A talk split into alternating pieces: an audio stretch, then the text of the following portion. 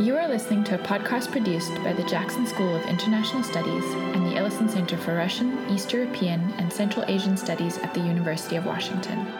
This and other podcasts can be found on iTunes and SoundCloud. For more information, visit us at jsis.washington.edu forward slash Ellison Center.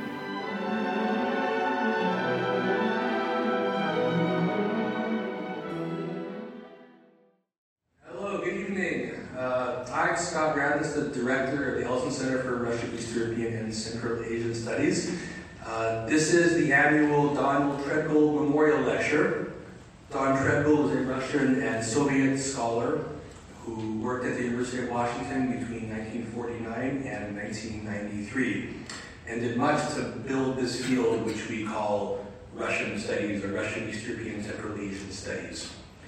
Tonight's speaker is Tanya Merchant, who's an associate professor of music and an ethnomusicologist of the music faculty of UC Santa Cruz. Her research interests include music's intersection with issues of nationalism, gender identity, and the post-colonial situation.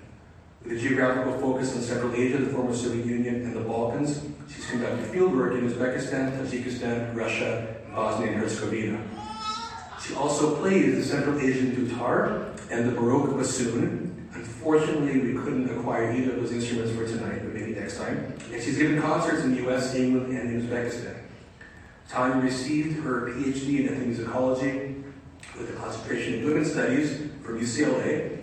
She recently, recently published her first book, Women Musicians of Uzbekistan. I should also mention that I've known Tanya for almost 14 years now. We first met in 2002 in Tashkent when we went there uh, to learn Uzbek for our own independent reasons, but we shared an Uzbek teacher. At the time, I didn't really know what I was doing, uh, but Tanya seemed to be pretty focused. I actually ended up continuing on the track she started in 2002, and this goes to show that if you know what you're doing and you work hard and learn Uzbek, you can even end up with a book. Tonight, Tanya's talk is Courtyard Conservatory at the Concert Hall, Women Performing Musical Nationalism in Uzbekistan. Please join me in welcoming Professor Tanya Merchant.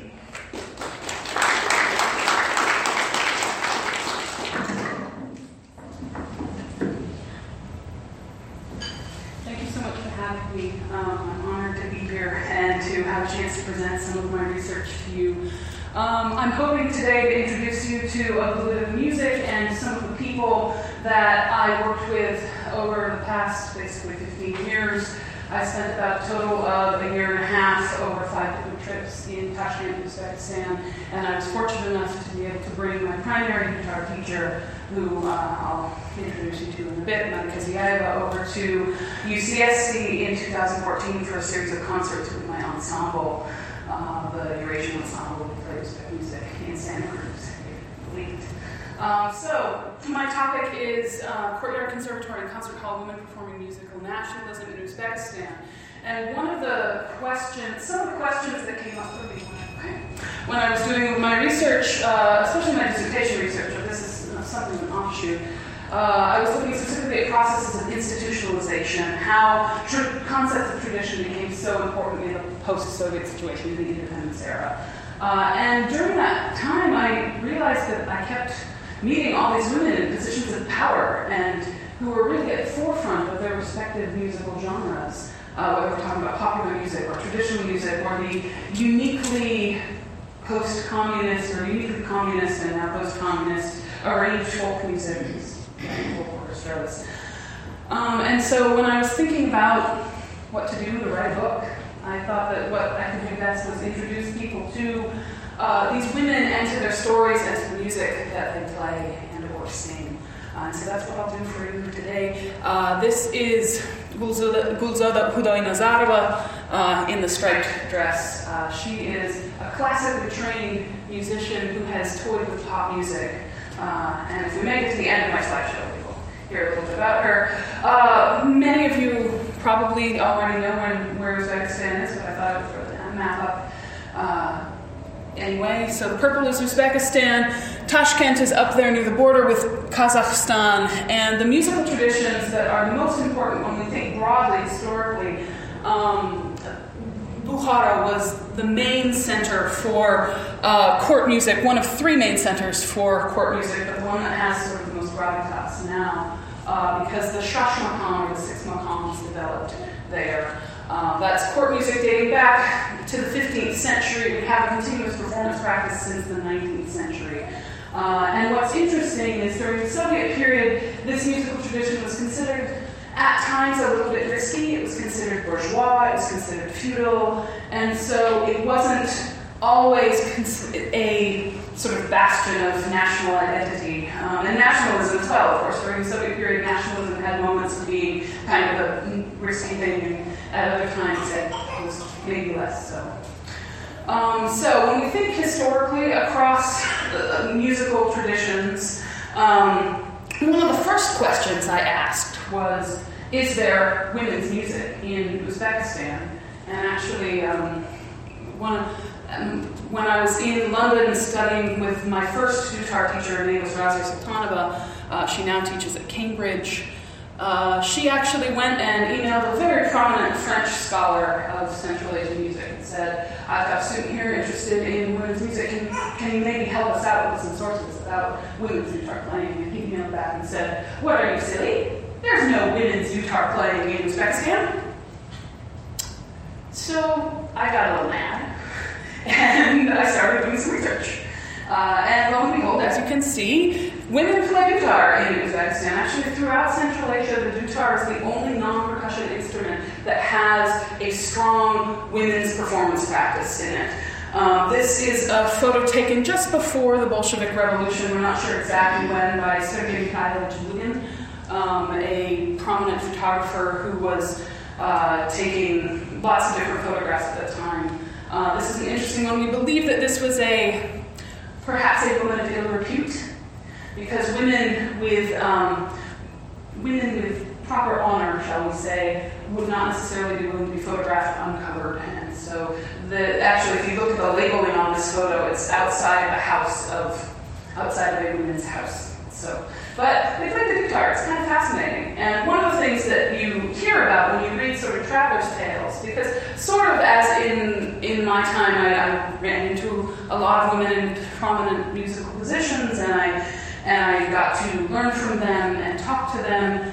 Uh, when European women traveled to Central Asia at the turn of the century, they also had more access with women musicians. And there was actually a big fight between Annette Meakin, who's an American who traveled in the 1920s and 30s. Uh, she would she was arguing with another scholar, um, Edward Screen, uh, who said, "Oh, there's no again, there's no there's no women have really boring, isolated lives."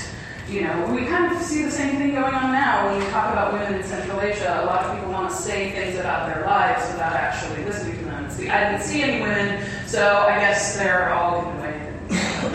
So uh, this woman actually went in and, and talked to the women and said, you know, yes, most women in this at this time period could sing a little bit, could play a little bit on the drum or on the dutar, and you know, they would entertain themselves with music. So we have we have primary sources telling us the same thing that if you talk to the women in Uzbekistan today, they'll say the same things. That there was a time, there is this sort of memory of, there was a time when there was a dutar hanging in every house, right? The idea that there was this, when traditional music was just music, and everyone had some capacity to do it, and they would do it for themselves for entertainment. Uh, and so we start seeing Western documentation of this around the turn of the century. We also get audio documentation, of course, after the 1880s uh, with the rise of the gramophone. Uh, they sent, uh, the gramophone company actually sent companies to go and document both photo document and uh, recording wise document uh, the the music so that they could sell more gramophones, right? Because the idea is that the piece of, kind of like with various iDevices, right? The technology is expensive, the music is cheap, right? This is the sales model that still works today. Um, and so, in order to sell gramophones throughout Central Asia before the Bolshevik Revolution, they wanted to record local music to turn into records and sell to people. And so, this photo here, which is Tajikan Hajimetova, uh, is a, they have a recording of someone playing dutar, uh, and it's a daguerreotype. She's not actually holding it backwards, right? It's the photo style. Um, but here we have, oops, that wasn't let's listen to a bit of Tajuddin Haji Netherlands, 1909.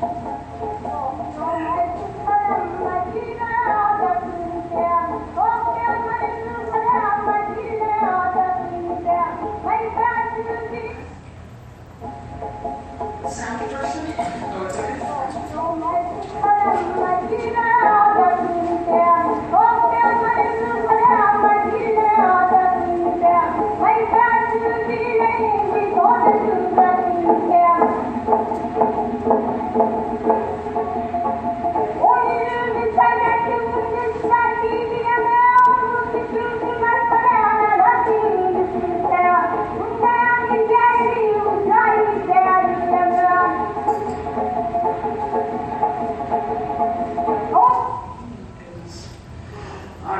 so here we have uh, basically 100 years apart images of two women playing the dutar in two different contexts, right? Here's Tajuddin Hajimantova in some kind of courtyard. We're not sure if it's hers or someone else's. We can see what looks like a bow of lute hanging behind her. So this idea of musical instruments hanging in every courtyard, we see actual evidence that yes, they would hang the instruments out uh, on the sort of edges of the, the molding of their balconies.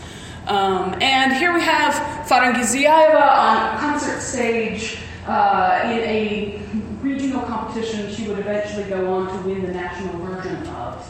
Uh, this is the daughter of one of my dutar teachers, Monika Ziyaeva. Uh, and you can see they're wearing a national dress and playing the dutar. And as I spent time there from 2002 on, I started realizing that the, the dutar had a lot to do with the performance of nationalism and the performance of femininity. Um, I was just having a conversation with a friend of mine today saying that I was not very good at being feminine in Uzbekistan. People were always trying to sort of fix my performance of femininity. They were trying to get me to do my hair different and put on makeup and wear dresses and point shoes. And my feet don't fit very well with point shoes. And it just doesn't feel right. And so they were constantly trying to just mold me a little bit better because it was really and I I just was missing the boat on femininity. I had never been called mannish so much in my life, um, which is kind of funny. Um, so what amazed me though is here I am, I'm clearly awkward, we're having culture class, I'm performing femininity very poorly, and I pick up the dutar and they say, oh, look at you, you are the image, the pearl of Uzbek femininity. And I'm like, really? And put it down and pick it up. Pearl of femininity. It's, it's remarkable. But part of this has to do with the organological issue that the dutar is considered the feminine half of the dutar tambur dyad. Right? In order to play some of their historical music, you could call it their Eastern classical music if you'd like. Um, I've started to want to complicate the idea of traditional music uh, because this is court music just in the same way that Western classical music was court music back when it was court music.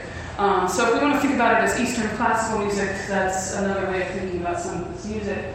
Um, in order to play it, you generally need some kind of melodic instrument and a percussion instrument.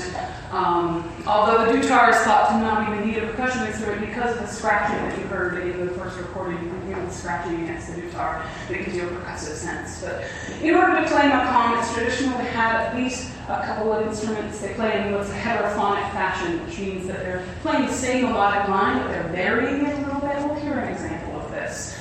Um, and so the tambur and the dutar were thought to be a, a, sort of matched pair, almost a married pair, if you will.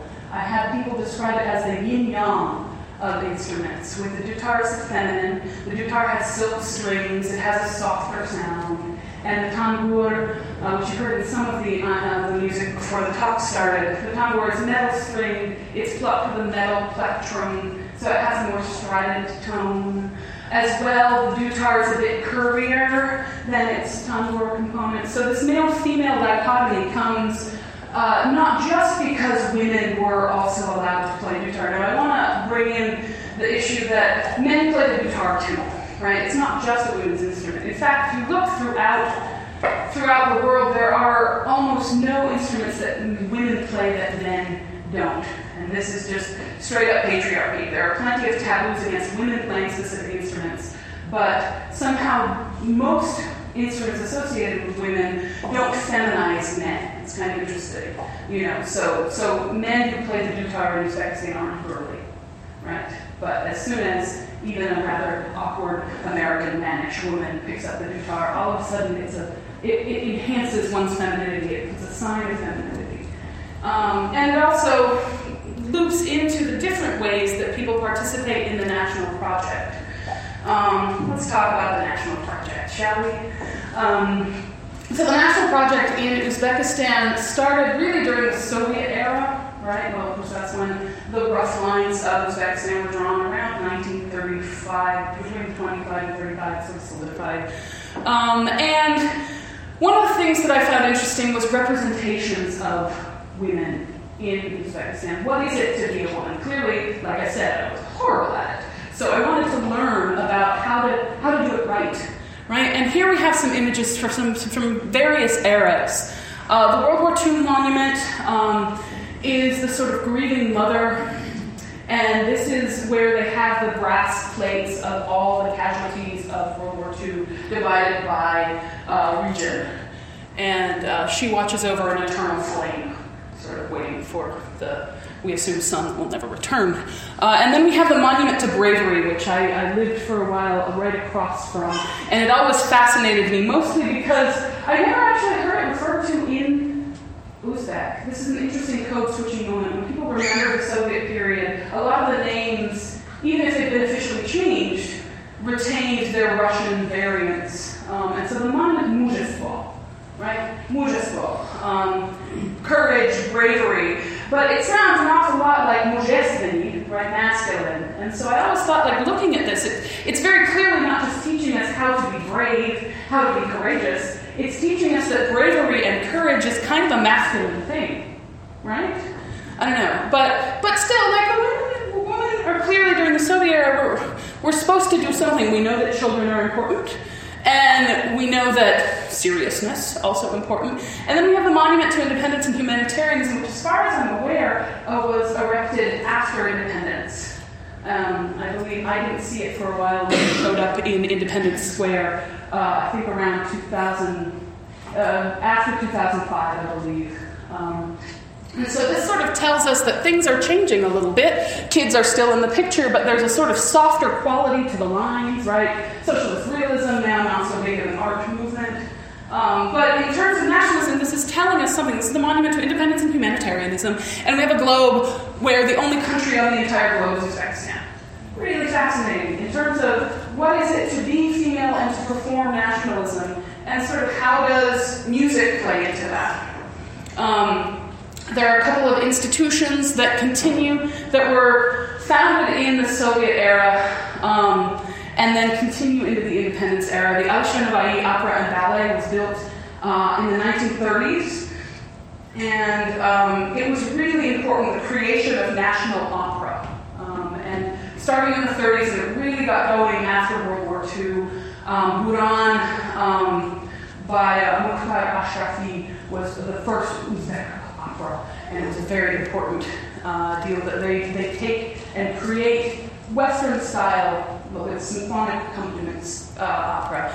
And so that was built, I don't know that that was built in the 30s. Uh, the State Conservatory began also in the 1930s. and The 1930s was a time when institutionally this idea of musical participation in, in sort of Soviet life and the uplifting of the folk musics of the region really got moving. So the Uzbek State Conservatory was founded in 1937. That's not the building though. That building was built in 2002.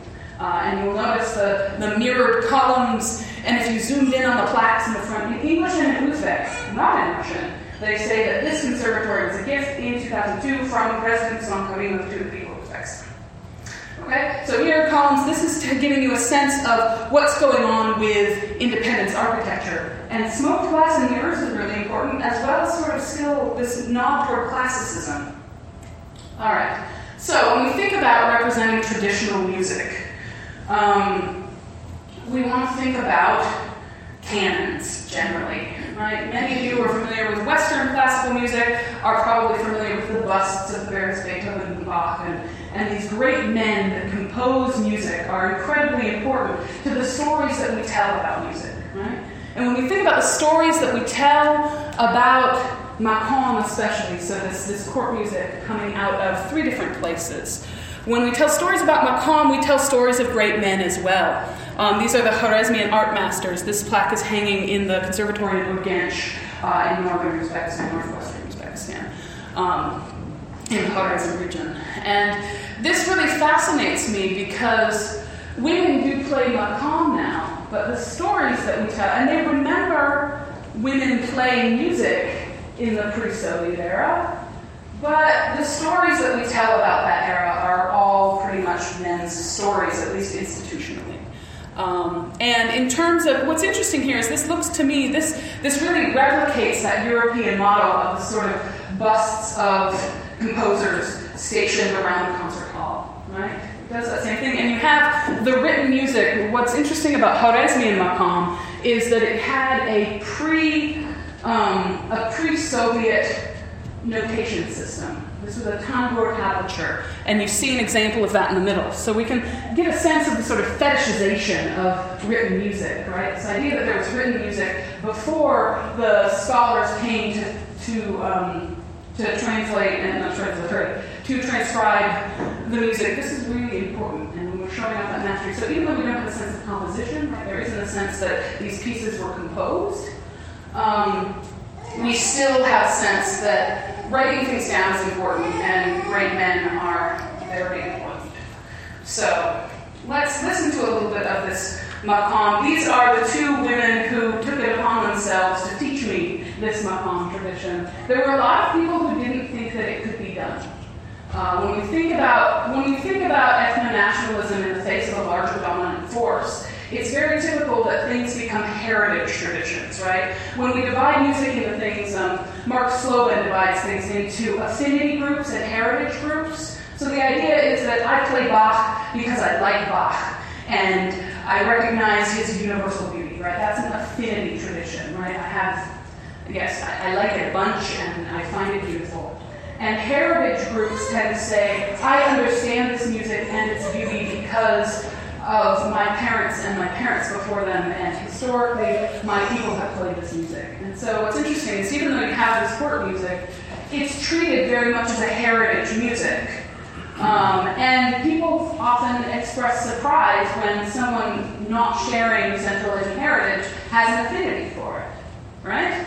Um, so there were a lot of teachers at the conservatory who said, you need to play simple things, like folk tunes you know, just don't don't try so hard. You're not going to be able to get this. Play folk tunes, it'll be okay. Um, but I was very lucky that these two women, uh, this is Komila Aminova, a vocalist, and Monika Ziyaeva, uh, they took to teach me a bit of it. I'm going to play you some of the Khwarezmian maqam. So we have three Central Asian maqam traditions the Shash maqam from Bukhara, the Tashkent Fergana maqam from the eastern Fergana Valley, and then the um, Khwarezmi maqam from the northwestern part of the country, in Khwarezm. So this is a piece Chapandoze from, uh, from the Khwarezmi maqam.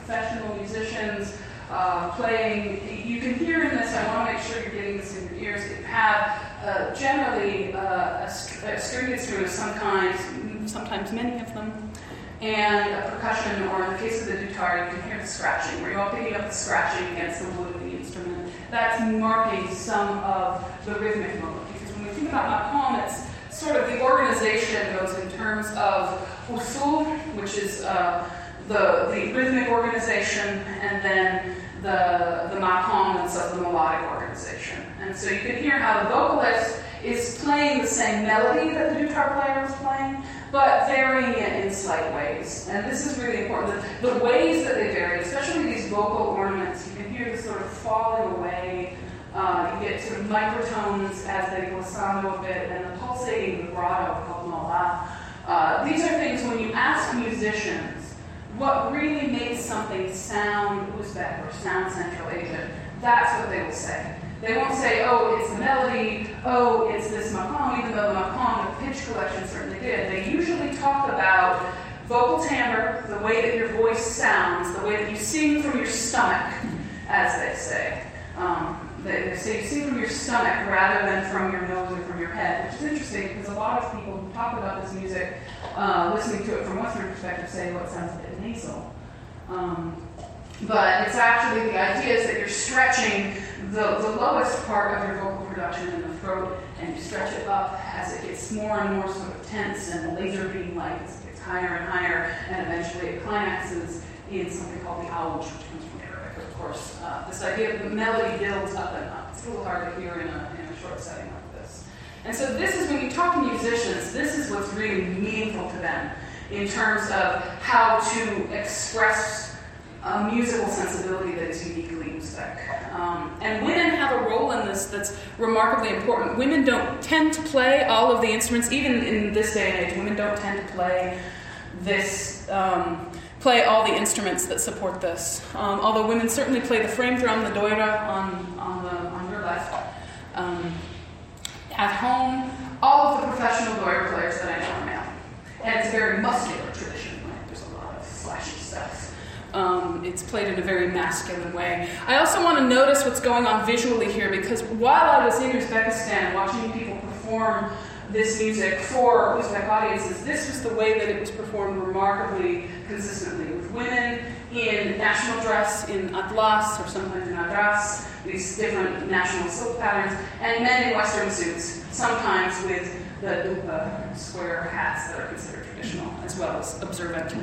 Um, and so I was really fascinated by this because it really shows, Anne McClintock is one of the scholars who talked to, as well as Partha Chatterjee, talks about women having a sort of larger burden of performing nationalism, right? If we think within a sort of framework where women are judged more on their appearance anyway, right, then the performance of nationalism becomes really important visually for women. And you see this in musical performance all the time. What's interesting is lately I've been seeing a lot of promotional material for groups, generally homogeneously male groups, playing maqam internationally, and they all wear jabon. They wear traditional dress themselves. So once you go out of country, this nationalism has a different lens. And men, especially when men are accompanied by women, they perform nationalism in uh, not in Western suits, generally. Um, so let's listen to a little bit. This is Munajat Yulchieva, arguably the most important vocalist uh, of our contemporary era for Maqam tradition. She's, um, well, I guess as big a star as a classical musician gets. Um, uh, of, what is it, Josh Groban, or one of these sort of classical rock star type celebrities. That's what she is. She also she sometimes will sing weddings and she makes incredible money at weddings. Uh, we'll, talk about weddings if we get there. But let's listen to, uh, this is Munajat Yulchieva, and she's playing um, one of my favorite pieces of Shash Maqam. So from Bukhara, she's playing Mogul China Ball from the third Maqam. Uh, and this, the poetry from this, the poetry that accompanies the vocal portion of this maqam is all romantic, sort of Sufi poetry. This, specifically, the poetry for this piece is by Munis, uh, who's a 19th century Chagatai poet. It's interesting though, because of course this is just the Uzbek version. What's unique about the Shash Maqam especially is that there are two language variants. It's sung in Tajik as well. There's Tajik poetry and Uzbek poetry. And it was a really important moment when they codified the Uzbek poetry as well. Um, the idea is that in the in the sort of pre-Soviet era, musicians were bilingual, sometimes very much multilingual, and they would sort of gauge the audience and sing whichever poetry they thought the audience would resonate with. They thought the audience, if they thought that mostly it was Tajik speaking listeners, they'd sing in Tajik. If it was Uzbek speaking listeners, they'd sing in Uzbek. Um, but then after, after during the Soviet era, once they broke up Russian Turkestan in that sort of pre-World War II era, uh, sort of project, it was really important to have a separate repertoire in the Tajik language and the Uzbek language. And even now, when it is named a masterpiece of intangible heritage by UNESCO, there needs to be a big fight as to whether it's the Uzbek Tajik Shashmakam or the Tajik Uzbek Shashmakam. These issues are important. Um, anyway, let's listen to a little bit of of Mogochang And you can you'll hear the same thing. This is a larger ensemble. You'll hear a, a series of stringed instruments hammered and plucked and bowed, accompanied by a frame drum, and then you'll hear uh, Munajat starting in the very bottom of the vocal range and building gradually up higher and higher.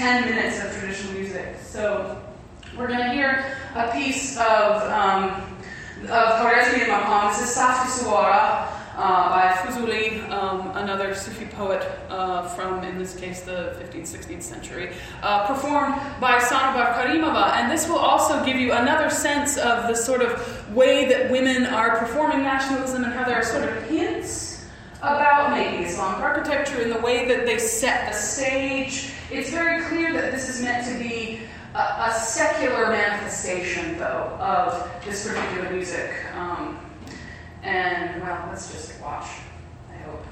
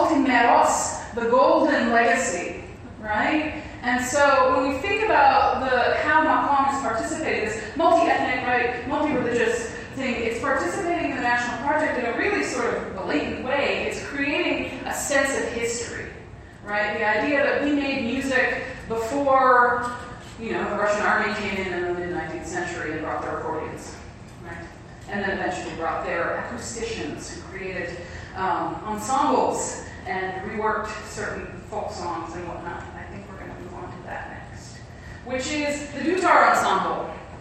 Okay, so we are, we talk about the maqam tradition in the sense of sort of a very blatant performance of history when we're performing in these independence era. What's interesting here is that that's not the only manifestation of the dutar or the only manifestation associated with women. Uh, one of the interesting things was the. Um,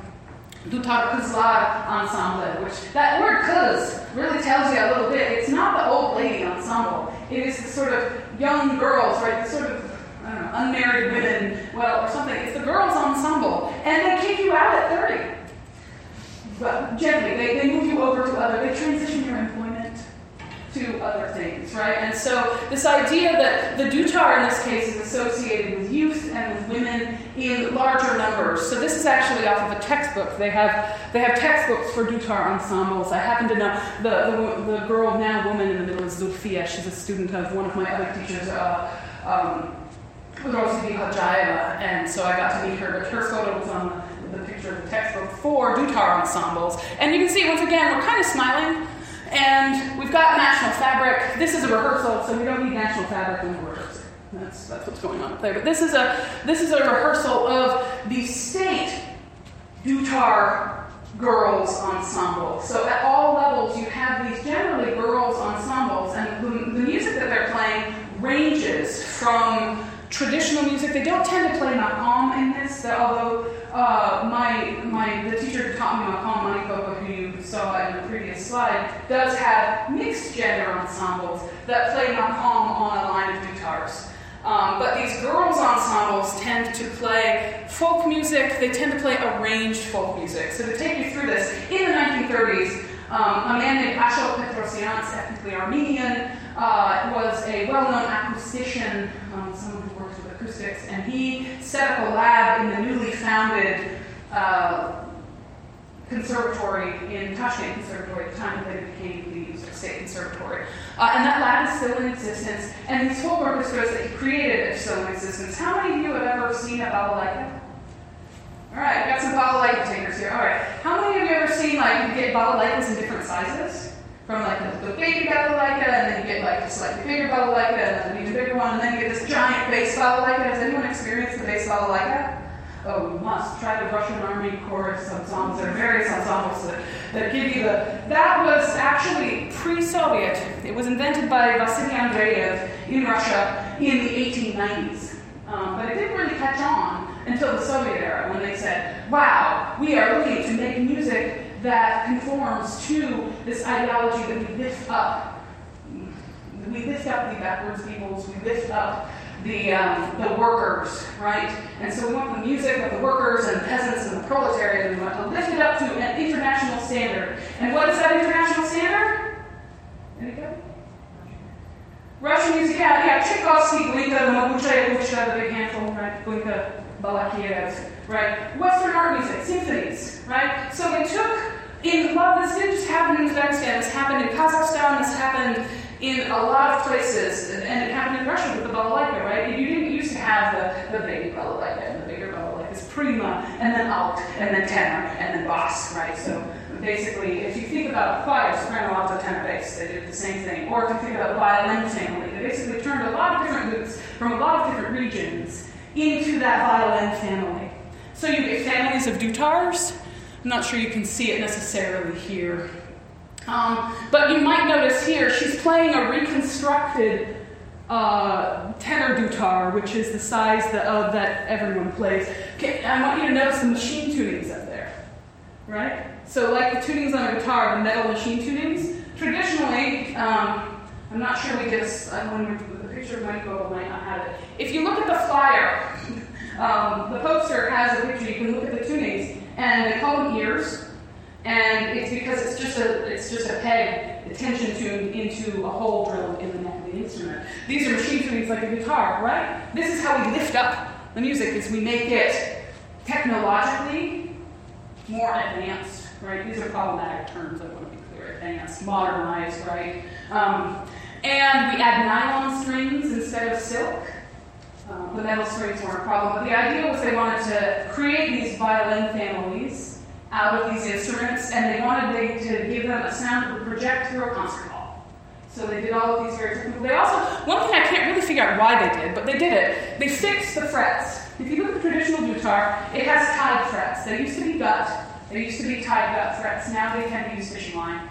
Um, but they tie them on. And the idea was that as the weather, as the weather in Tashkent varies a fair amount, right? As the weather changes and this living wood warps and wefts, right? You need to be able to adjust so that you can stay in tune.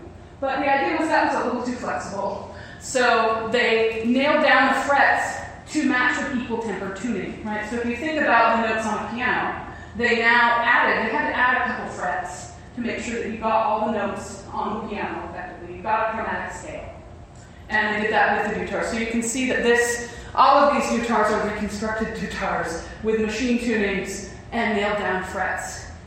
To the, to the sort of to the general public, this is meaningless. A dutar is a dutar is a dutar. But to performers, this is a really important difference. And the sounds is really quite different. Let me play you a little bit of this dutar ensemble music. This is Zulfiya Siyoh. It's a composed piece, so already we're in a different framework. It's a composed piece um, dedicated to Zulfiya Israilova, who is a female poet who lived from 1950 to 1996. And she's now, uh, her name is used for a women's prize in Uzbekistan. So she's one of these important figures. So this is um, in sort of in in honor of Sophia.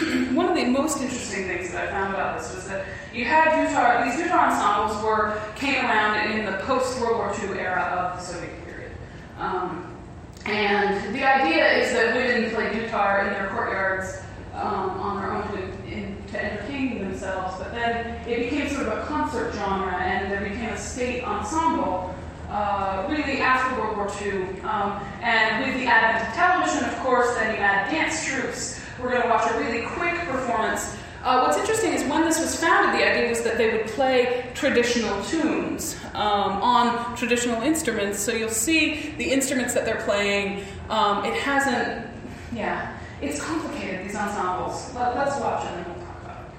If I can convince them.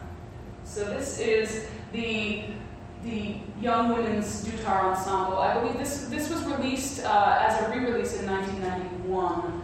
Um, it was let me see. Yeah, it was released in 1981 under the video label Russian Folk Song and Dance. It was originally folk music of the Soviet Union. It's narrated by Tony Randall. The, the narration is a little problematic. The title of the piece he calls Ganovar. It's actually Tanovar. The, specific Tanovar that they're playing is Adolat Tanovar uh, which is a very well-known classical piece. It's not within the Maqam, uh, but it's considered sort of one of the one of the associated pieces. These young girls, gliding through a world in blossom, sing of love and their dreams of love.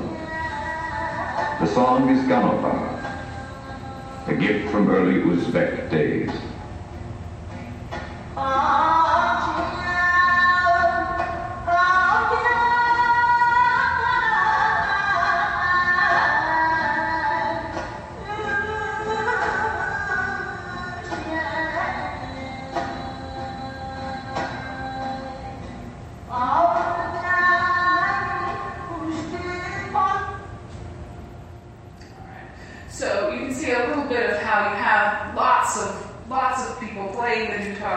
The same voice guitar in this case, and this is one of these moments of tension. Is, is this because categorization, especially within institutions, is really important. Is this ensemble traditional or is it arranged?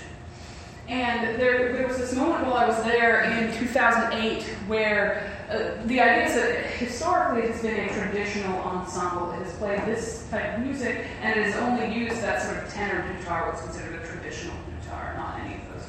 Um, in 2007, one of my teachers who plays arranged folk music, Rosie Hojada, took over for that ensemble. And it was considered a bit of a scandal because she brought in some of the higher pitched some of the reconstructed instruments. She didn't mind if the people who played the tenor who played the one with fixed frets or the one with high frets. Uh, and they started playing some of that composed repertoire. Uh, and it was considered to be a really big move toward, toward this arrangement that really is a Soviet sort of. I always, uh, one of the things that amazed me is that this really didn't. I, I really wanted this to be a Soviet relic, I suppose. I just heard it and I'm like, this just, this screams socialist realism, right? It just, it screams Soviet nationalism and their whole sort of multi, their take on multiculturalism, right? And so I, I really didn't understand why this continued to be so important. But I realized that I needed to listen because it was so important to people.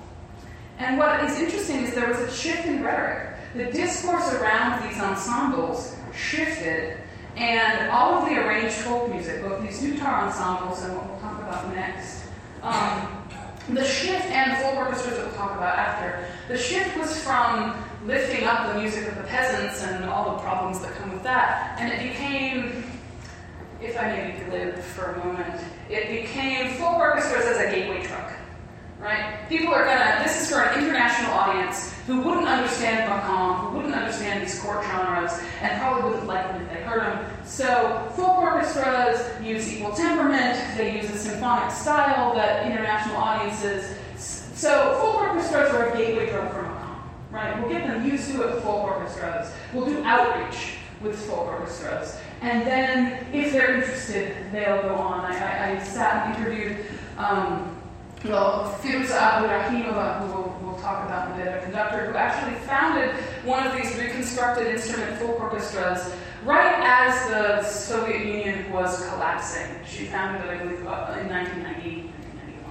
Um, and she sort of said, you know, well, Tony, you're a specialist. Like, you really like Maqam. But not everybody likes Maqam, and a lot of foreigners don't get it. And also, Maqam shouldn't be an artifact, right? It's a national treasure, but it shouldn't be an artifact. It should be allowed to live.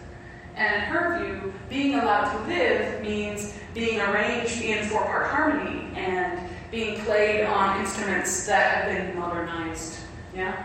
Um, and this, this international orientation is really interesting, but it is an argument about why these orchestras continue to be legible. And what's interesting is, again, women are at the forefront of a lot of these ensembles. So this is a Dutar ensemble. This is my teacher, Rosie Bihodjaeva, right here. Um, and she, uh, not only does she lead scores of ensembles, but she was the one who became the leader of the, the state ensemble associated with the state radio station. Uh, she also leads an ensemble in the Japanese Business Center, uh, in the sort of smoked glass business center area of um, of Tashkent. There are these large sort of green glass skyscrapers, uh, and in there is a Japanese business center. And the way that she explained it to me is that, well, these wives accompany their husbands, their Japanese businessmen, to come to their business, and they want to do something, so they take Dutar. And great, I mean, my mother did a similar thing in Alaska. When she moved to Alaska, she took up Russian folk dancing. She's not Russian. But that was what the wives of the folks in town did. Did the Russian folk dancing. So the Japanese businessmen's wives play dutar. And there was one guy who was excited about it. She's like, I have one name. And here he is, yes. Um, but so what's interesting here is that, yes, so twice a week, I believe, she rehearses with the, the women accompanying their business. And what's interesting is they sometimes they'll go back and they'll come back, but there's actually a real enthusiasm now for Dutar in Japan, apparently, or maybe a small enthusiasm with a niche market, shall we say. Um, but yeah, she carefully teaches them again on these reconstructed instruments to play to play this music, and they even play. Oh, I didn't write it down. Um, they even played Japanese folk songs on it. Um, they played. They thought that there was a great um, similarity between this and especially the um, I think the Okinawan sanshin. Uh, and so they played Okinawan folk songs, especially. Um, uh, they, yeah, it was fascinating to me. So again, a shift in the independence era toward an international orientation. Not that the folk orchestras didn't already have an international orientation, because this idea of an international standard represented by Western art music is already an international term, but it's it, there's a there's a subtlety to that that I want to pick up.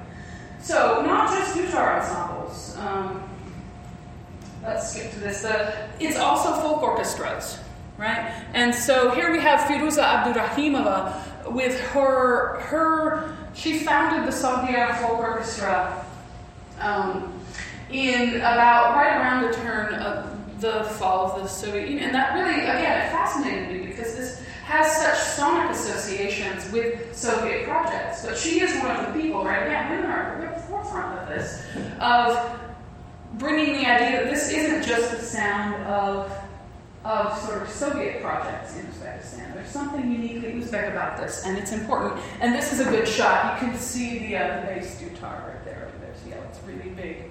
Um, but anyway, so let's listen to a little bit of the folk orchestra, because this, I think, maybe gives you an even better sense of the Western harmony that, that you're listening to, but with that slightly different vocal, that different instrumental timbre that you get from a series of plucked instruments.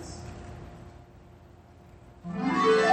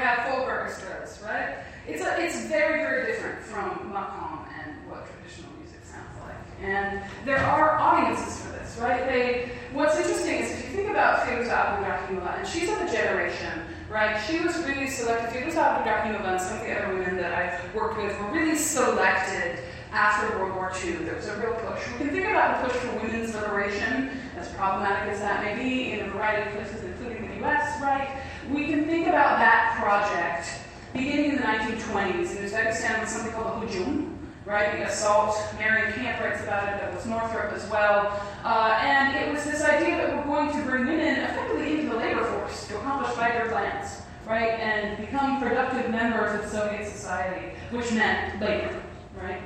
Um, and of course, home labor didn't count, right? Double burdens for. Um, and so in the 1920s, that meant you had these sort of production style unveilings. You had public unveilings, and you get at least if you eh, in Northrop and Kamp's work, you get people sort of very performatively taking off the veil and throwing it on the pile and going home and putting it on, and doing it again two weeks from there. Um, interesting. What's interesting is though that moment, this moment of throwing off the veil and showing your face on television or showing your face in the concert hall, this is a really important symbolic moment for a lot of the women who are currently in positions of power in musical circles in Uzbekistan. A lot of them say, My grandmother threw off the veil, and now I get to do this. I get to go on international tours. I get to play on the concert stage. Right? This was a really important symbolic moment. And then, in terms of many of these women who were school age or so after World War II, or sometimes a bit later, um, this push in the 1950s and 60s, not just to bring students from the provinces, I guess, students from rural areas into the city to specialize in music, but specifically female students, to select them and bring them into the conservatory, bring them in, and have them become specialists, usually in either classical music or, um, or um, or in folk music, the Department of Traditional Music in the Conservatory, and it was institutionalized during the Soviet period. That did not open until 1970. So if we're talking about bringing women or female students into the conservatory at the time, we're really talking about either arranged folk music or Western classical music.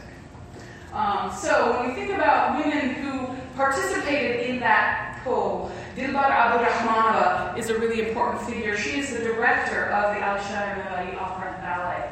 Um, and I wish I had a recording of Buran or some of these Uzbek operas to play for you. I cannot find them.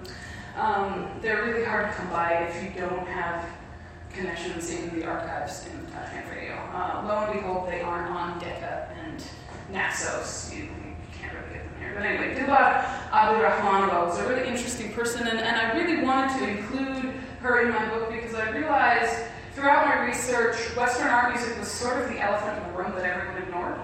I spent a lot of time working with arranged folk musicians, with um, with traditional musicians, and even people who were making forays into pop music. Uh, and literacy, musical literacy. Once again, we get into this importance of written music, right? This codification moment. But not just the fact that it's been codified, but that as a musician, you are, you have prestige because of your capacity to read written music. You are musically literate, right? The Russian, again, if you think about the code switching, people don't talk about musical literacy in Uzbek. They use the term gramma, right? I'm grammatical, if you want to have a really rough translation, right? I understand musical grammar, which means I can read the notes on the page. This is important. I'm a real musician. I am gramma. Um, and speaking of code switching, um, Dilbar Abdurrahmanova, uh, she an incredibly prestigious woman. She she was a student of again the composer of the first piece of opera, Mukhtar Ashrafi, who was also the director of the conservatory, who also sort of founded some of these ensembles. She took over for Mukhtar Ashrafi as the director of the Alisher Navoi Opera. I believe she took over in 19 in 1960, and that made her the first female conductor of uh, a large ensemble, a large Western music ensemble in all of Asia right? And she has something to say about that. Do, do, do you all know who Valentina Tereshkova is? Okay, you know who. Tell me, tell us. First uh, woman uh, astronaut. Yes, the first woman in space, Valentina Tereshkova. My favorite quote in all of my interviews.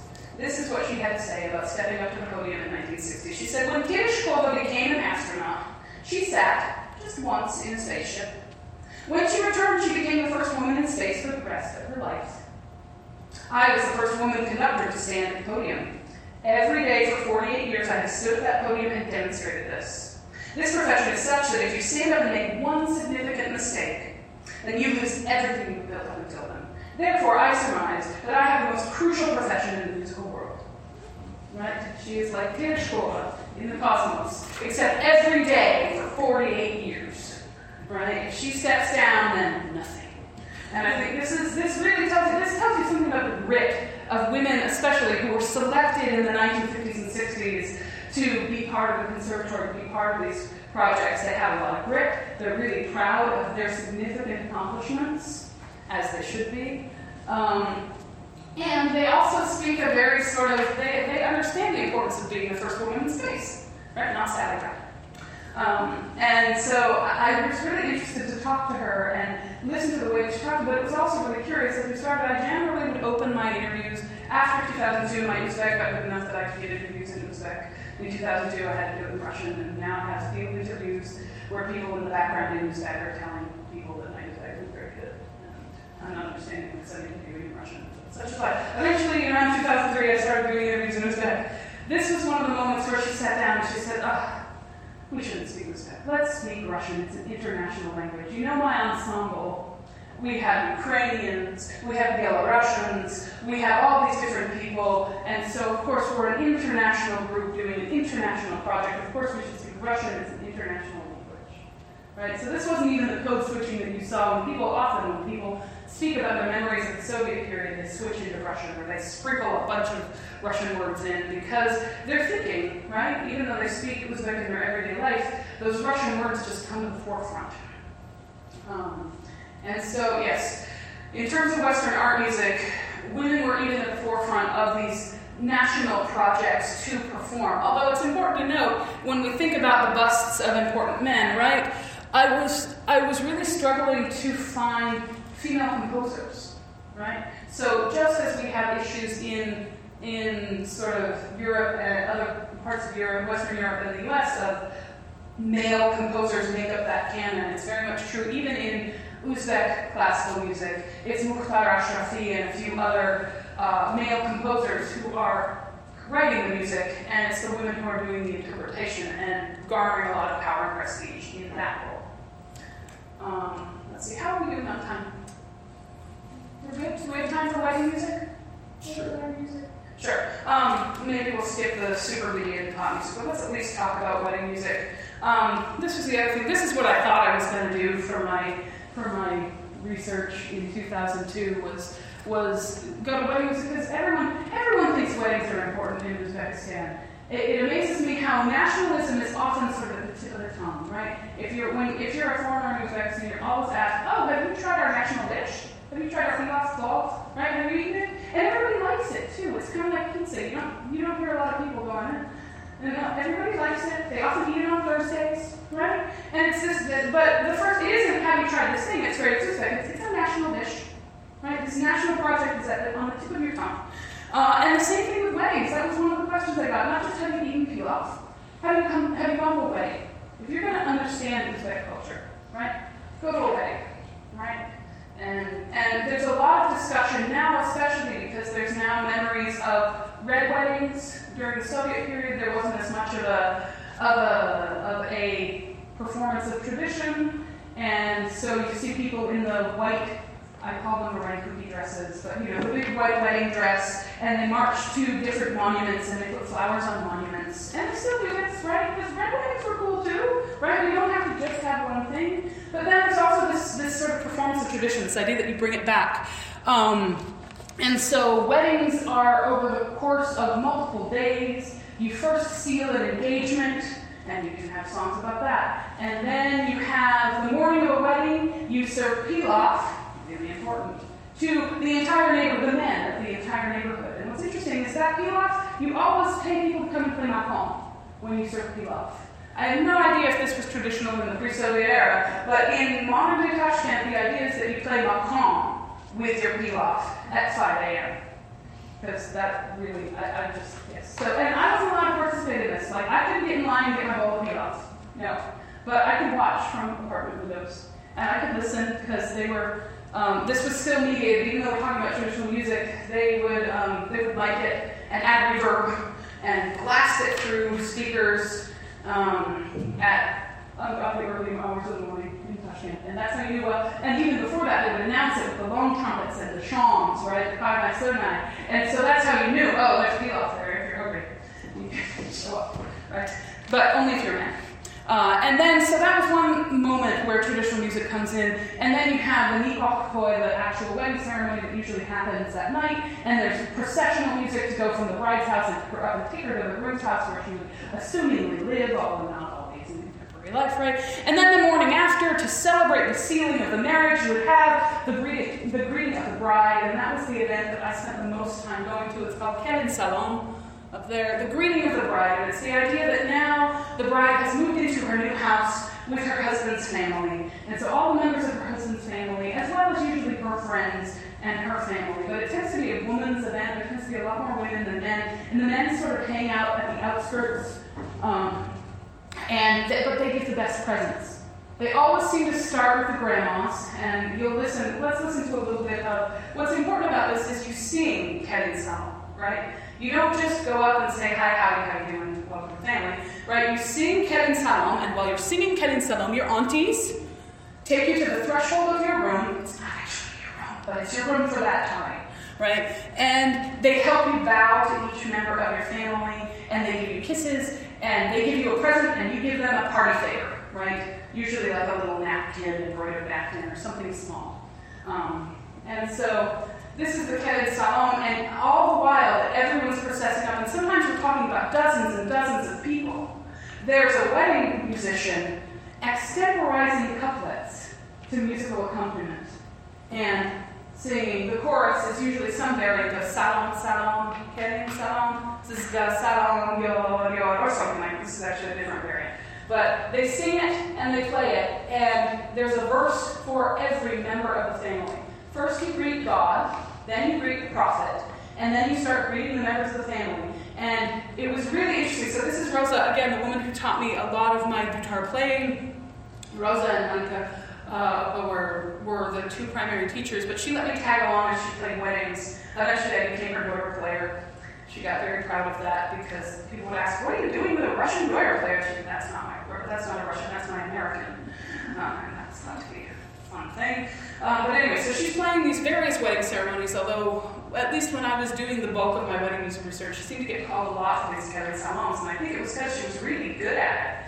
She would, as they were drinking tea and enjoying some sweets beforehand, she'd sort of talk to everybody and you could see her making little notes. And she'd note down all the different people that she'd be calling. And so let's listen to the first three couplets of a um, of a Kelin Salom. Here, um, first it's Hudaga, it's to God. You give the first bow to God, right? You greet God first, and then Paigambar Mazga to our prophet, and then it's Buvijannak to your grandmas. So the grandmas go first. And what you don't see is that after the grandmas go, then usually all the women go, and then the men start going, and the men have the best presents. They have the giant rugs and the giant televisions sometimes, big screen TVs, and I'm like, what is it? This bride isn't going to be watching big screen TVs. So it's a really good way if you want a big screen TV, throw a wedding for your family, and then you're to it's a present. Right? It's amazing. No, I mean, I, I bet, I bet I know a lot of people who wish they had that David. Um, anyway, so.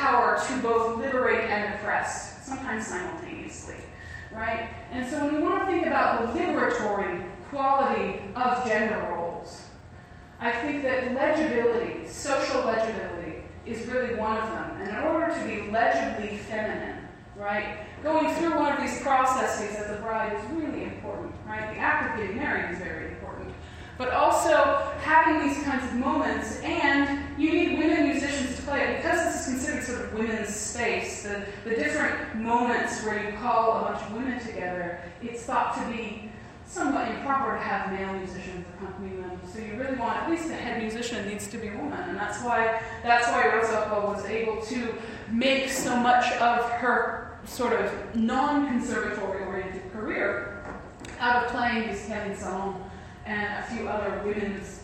Um, she also played the Nikov, the, the, the, there are sort of mixed genders. So if, if the morning pilaf eating is a men's event, then and the Kelin Salom is sort of a women's event, then like the Nikov, the, the night of, would be a, a mixed gender event, although sometimes they would split them into women's halves and men's halves, uh, although usually it would be sort of musicians in the um, although very, um, very devout people or people who wanted to really think about tradition often actually had separate, separate simultaneous celebrations.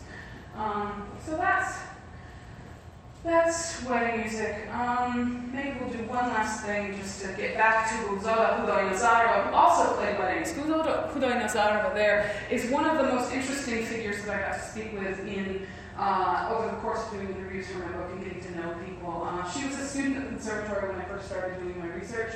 She studied in the traditional music department. She learned maqam. This is very important. That's one of her passions.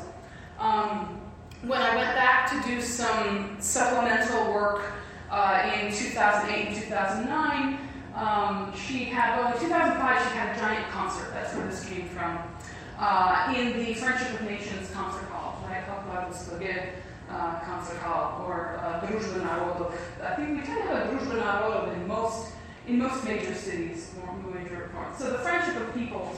What's interesting is they changed the name now. It's um, I don't know that I have it written down, but they changed the name to like the Creative Workers Hall, but everyone still calls it. Everyone still calls it the Friendship of Peoples Hall. And I remember talking to people because I was surprised when it happened. I think 2008, 2009, they changed the name. I don't know what's going on. Uh, because people were like, yeah, I understand. We don't want to name things after Marx and Gorky, but what's the matter with international friendship? Um, at least that was the that was the word on the street today. So Gulzana Nazarova was trained as a classical musician, and then she sort of made a brief foray into pop music and sang a lot of these. Uh, especially, she would include sort of the requisite patriotic pop songs. So if we think about musical nationalism being more nuanced than just singing patriotic songs, which I hope this presentation has maybe convinced you of, uh, we mustn't forget that singing patriotic songs is part of it. Uh, and so she would sing some pop. This was a this was a really interesting moment as it sort of foregrounded some of that nationalism, but it also really foregrounded regionalism as well. She is from Bukhara originally, and you could tell there were a lot of Bukharans in the crowd. And every once in a while, she would she stopped at a moment and said, "Is anyone here from Bukhara?" And everyone went, "Woo!" And it was this great moment. As you can see, it was a packed house, right? And so what was interesting to me is she sang some pop songs, especially these sort of uh, patriotically inflected pop songs, but then she also sang traditional music to this huge audience. And she had this sort of balance to do. And so, uh, well, maybe we'll listen at the end. I'll wrap up just briefly. And so, what was fascinating to me, she had this moment of sort of foray into pop music. She started singing weddings because singing weddings is really important for how musicians make money, right? The salaries of the conservatory, even if you get something as prestigious as a conservatory position, right? The salaries are still not really a living wage, or it would be a very challenging life, shall we say. Whereas you could make a week's salary in a night if you go play a wedding. Um, and so uh, she would play and sing weddings. It's often thought of as sort of unfortunate for women to have to play weddings. I never heard this about men. It's like, well, men need their, not living for their family. Um, but it was always, there was a little bit of clucking, you know, sort of tut-tutting about, oh, women who play weddings, women who have, especially single mothers who have to play weddings. Because um, there's still this idea that it's a risky moment if you're playing so close to a bunch of strange men. Somehow the concert hall sort of insulates you a bit, right? It creates this illusion of space, right? But playing weddings, you're, you're kind of up close and personal with all these strange men. It's a little bit iffy, right? And strange men is exactly how they talk about it. You're coming in contact with all of these strange men unknown men, shall say. Um, so she started playing weddings uh, and a little bit of pop music, but still, really, her passion was classical music, uh, maqam, and Eastern classical music. And so when I interviewed her in 2008, uh, she went to great pains to say, no, I'm not a pop musician, I'm a classical musician. And even when I play weddings, sometimes I even get invited to play the morning osh, the morning pilaf, which I had never heard of. I said, really? You play morning pilaf, but that's just for men. She said, no, I can do it. I sing no comment morning osh. Wow, I've never heard of that. And what a, that must have been quite a coup for the people who got to hire her for morning pilaf. Um, but um, she would sing other weddings as well, which usually, as with even the Ken that we saw, right, the ritual would happen, and you'd sing it with a dutar, and then she'd plug in her mini disc player, and you'd get pop tunes, and everyone would dance pop tunes, and you would tip the dancers, and then the dancers would give the money to the musicians. So it was quite an economy. If you were good at getting people on the dance floor, you would make a lot of money, and nothing made more money than get the grandmas on the dance floor, right? If you could get the grandmas on the dance floor, they would just like rain money down on them. And so, but what got grandmas on the dance floor usually was kind of what we heard in the video, right? So you had to have this fluency across these genres. And really, Guzova Helena Zara typify that. So even as much as these categories were really important as ways of performing nationalism in different guises, right, with different nuances, different ideas of modernity and history, you really, the, the most the most important thing in the sort of contemporary moment is to be able to sort of facilely shift between all of these different styles as the mo- as the context demanded. And uh, these concerts, this concert by Nazarova really did all of that. So I'd like to close with uh, listening to her sing a traditional tune, a folk tune, um, arranged in a different way, shall we say, uh, than the folk orchestras. This is John but I don't think I have it here. No. This is the last one. You did so well. Can we listen to it over here? Here it is.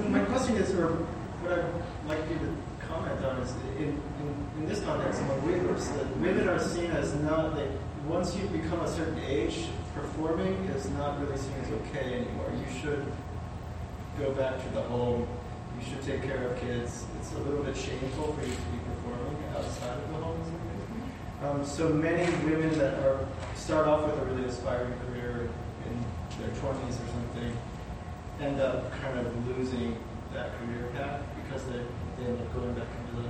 Do you think that has to do with like the rights of the youth movement or anything? Do you think, does it come from China or does it come from the It comes mostly Sorry, I'm not asking you a question. But, uh, fascinating. It comes mostly, I think, from the uh, masculine, you know, patriarchal sort of traditional society. But I guess it seems like there's this isn't a dynamic that's happening among Uzbek. No, not at all. I mean, as you saw, um, uh, Dilbar Abdul uh, Karimova is, is still, she's sort of emeritus. She only does the opera now, she doesn't do the ballet. She, she does fewer concerts, but she's still getting up on that stage. But she knows as soon as she steps off, right? Her, her status as the Tereshkova of the musical world, you know, becomes a little shakier. So um, certainly, the only place where I saw that was the young women's guitar ensembles, right? Where they would, once you hit about 30, uh, you do see them get shifted into different folk performance groups that aren't the, the because you're really no longer a kuz, right? You're no longer a young girl, you're an unmarried woman sort of framework. Um, but yeah, I don't see that. I wonder if part of that has to do very specifically with this Soviet project to get women onto the concert stage, right? And maybe it's just that they got them on as youth and then they just wouldn't get off. You know, when I think about Firuza Abdurahimova starting her ensemble, like, nobody's going to kick her off the podium. She's the founder of the ensemble, right? And my, my teachers, both uh, Rosa Hadjaiba and Monika Ziyaeva, is very proud of the fact that she's a grandma and she goes on international tours with Munajat Yulchieva, right? So certainly I don't I don't see a lot of that except in these very specific places. I mean, youth, as in a lot of places, youth is considered valuable and beautiful and uh, an important sort of way of displaying the vitality of the national project. But it's not the only way. I think that I think that age is respected. Uh, we can think of that in the Western art music framework as well, right? Leon Fleischer, right, a famous pianist, lost the use of a hand, and we still want to go hear him play because he's just that amazing. And so I think that you get a little bit of that with age. I mean, in addition to the fact that, at least as far within my experience in Uzbek culture, there's a there's a very strong veneration of elders, uh, but also yeah, within within a sort of institutional music education framework, you want the people who are the highest skilled, and virtuosity isn't something that is dependent on youth, right? So yeah, I mean, I have aside from the specific young young people's ensembles, I haven't seen. There is the idea with wedding performance, like there is a lot of concern among women who do wedding performance that they don't look like as much an artist right? They, they don't have as much of a pop star look to them, so maybe they're not going to be able to pull in the same amount of tips. They're not going to get as many invitations. So I, I don't want to kiss it off as if there's nothing of that. There's this idea that, you know, yeah, it's a little harder to play weddings when you're a grandma because um, people want want to consume music performed by youth. I think pop music as well certainly sees a lot more of that as it does in other places. Does that answer your question? Yeah. Yeah, I was wondering um, how far do these traditionally marked national Uzbek um, ways of singing and instruments, how far does it go into pop? Um, you know, do, do, you, do you get hip hop with you do get a little bit of hip hop. You get hip hop with national instruments sometimes, and synthesizers. You tend to hip hop tends to. There's a real. It's really trebly there. Hip hop. It's very sort of Russians, I think you have Ruki Vverh uh, in the, is that the 80s or the 90s? Did you Ruki Vverh? 90s, yeah. Yeah, Ruki Vverh in the, in the 90s, which was sort of a big Russian hip hop group, one of the early ones. Uh, and so I'm amazed at how many, like, what is it, Bolad, and these, these sort of, usually men's hip hop groups. Uh, and it's usually, it's usually sort of a boy band thing. And, um, but yeah, they have that sort of, that they have that sort of really trebly Russian hip hop. Not that they're singing in Russian, they're often rapping in Uzbek, but they still have that sort of trebly Russian pop sound. I'm not sure why. Certainly, there are other hip hop traditions that come through um, internationally, but the, the, Russian one was the one that seems to copied for mass consumption. But uh, you do get it's an interesting question, and again, it's these nuances of how you perform nationalism. And popular music sort of producers and whatnot have very specific ideas about how that should happen. You should have traditionally dressed dancers doing something like traditional dance, which means not a lot of hip movement, right? Arms and, and wrists a lot. Um, in traditional dress, you should have a frame drum, often in addition to a drum machine. Uh, you should have a synthesized version of the shawm. One of the most common aural markers of Uzbek pop is this shawm sound of the synthesizer. Um, uh, I don't think I have any for you, but yeah, everyone who plays weddings has their synthesizer program their mini disc. It all over the place. And it's, again, it's sort of one of the ways that you announce weddings or celebrations of any kind is with these shawm long trumpet things traditionally. So this is the sort of synthesized version.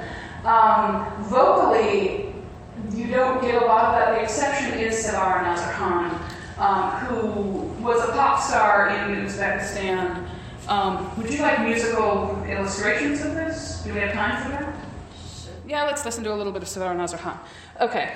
Um, she's sort of one of the exceptions. So this is sort of Sevara Nazarkhan's Uzbek pop a la Uzbek pop, maybe?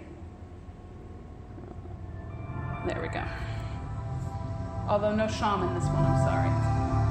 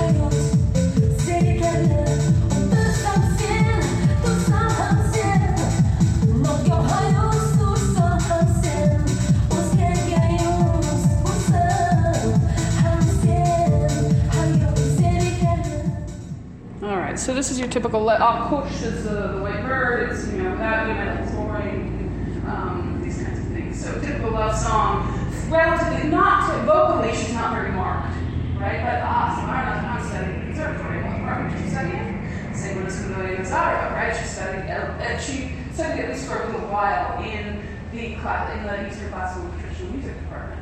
So one of the things that she did just as I was arriving in Uzbekistan in 2002, she released a an album of classical music. We actually, um, no, I think you might have heard it at the beginning of the talk before I started talking. So she released a version of classical music that is very much like classical music. Let's here. We'll listen to her do Adolat Tanavada, which we heard the the on the folk ensemble do, right? So there's a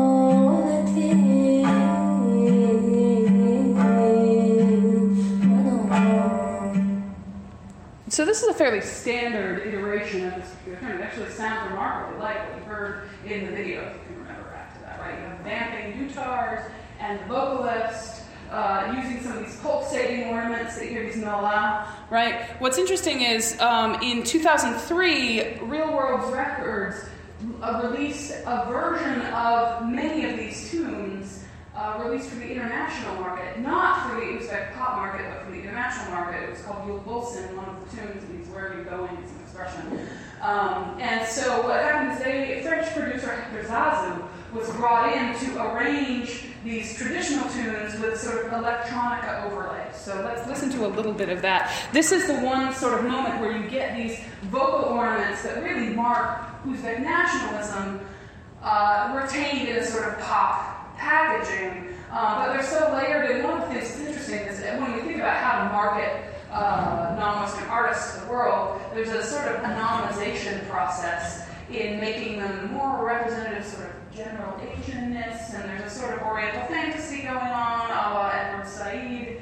Um, and so I think that what you see is she's actually getting sort of enveloped by electronica, and her voice isn't as front and center. So even though she's including these nullah, they're not as audible uh, because they've got a bunch of electronica over it. So let's hear the real world records version of um, Adolat Tanavada.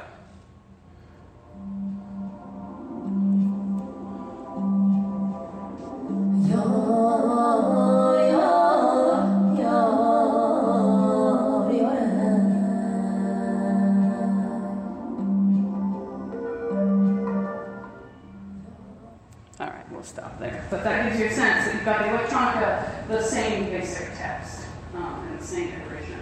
And this was not as popular in Uzbekistan as it was actually. It got coverage on NPR. There was a bit of there was a bit of buzz around this in 2003, 2004, uh, and it was sort of people, audiences in Uzbekistan who were used to Nazarkhan, either in her classical guys or in her unseen pop tunes guys, they sort of weren't sure what to make of this real world so that's the one moment where you get that done.